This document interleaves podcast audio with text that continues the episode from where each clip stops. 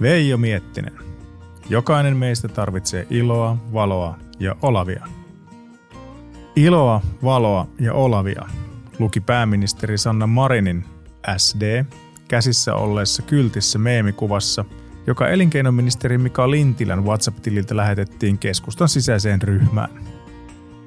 Lintilän taannoisten selitysten mukaan tili oli kaapattu. Jostain hyvin eriskummallista syystä ministeri ei ole saanut seitsemän viikon aikana tehtyä asiasta edes rikoisilmoitusta. Meemikuvassa oli myös Matias Mäkynen, SD, jonka kyltissä luki vieraissa käynti verovähennyksiin. Lehtitietojen perusteella myös ministeri Lintilä voisi olla vähennyksiin oikeutettu. Vaikka kuvassa oli tietenkin kyse poliittisten vastustajien pilkanteosta, tarvitsee jokainen meistä aina välillä iloa, valoa ja olavia.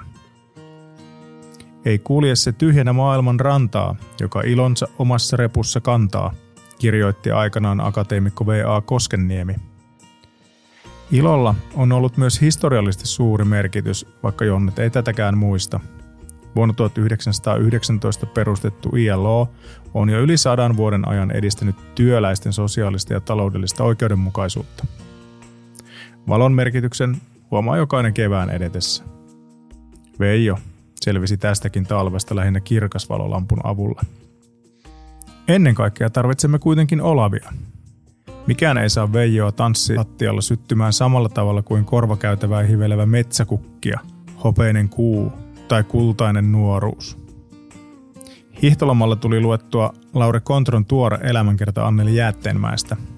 Se palautti mieleen Soneran miljardiluokan tunaroinnit vuosituhannen alussa – Suomen taloushistorian suurin fiasko jättää varjonsa jopa Fortumin viimeaikaiset Saksan seikkailut. Molempia kompurointeja yhdistää valtion omistajaohjauksen perusteellinen epäonnistuminen. Nyky-Suomesta puuttuvatkin rohkeat moniosaajat, jotka ymmärtävät sekä politiikkaa että liike-elämää. Tarvitsemmeko Suomeen uuden Olavi J. Mattilan? Tuo Valmetin suuruuden rakentaja ja monikertainen ministeri oli Kekkosna ja mahtimies – jonka vankka kädenjälki näkyy yhä uuden kaupungin autotehtaassa.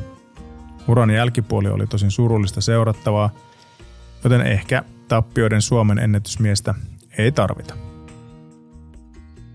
Veijo muistaa, kuinka isäukko sai vanhoilla päivillään ärhäkän keuhkokuumeen ja esitti toiveen.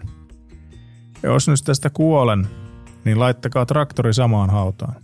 Ei ole meinaan semmoista monttua vielä nähty, josta ei Valmetin kanssa olisi ylös noustu. Mukavaa päivänjatkoa kaikille. Tee Veijo Miettinen.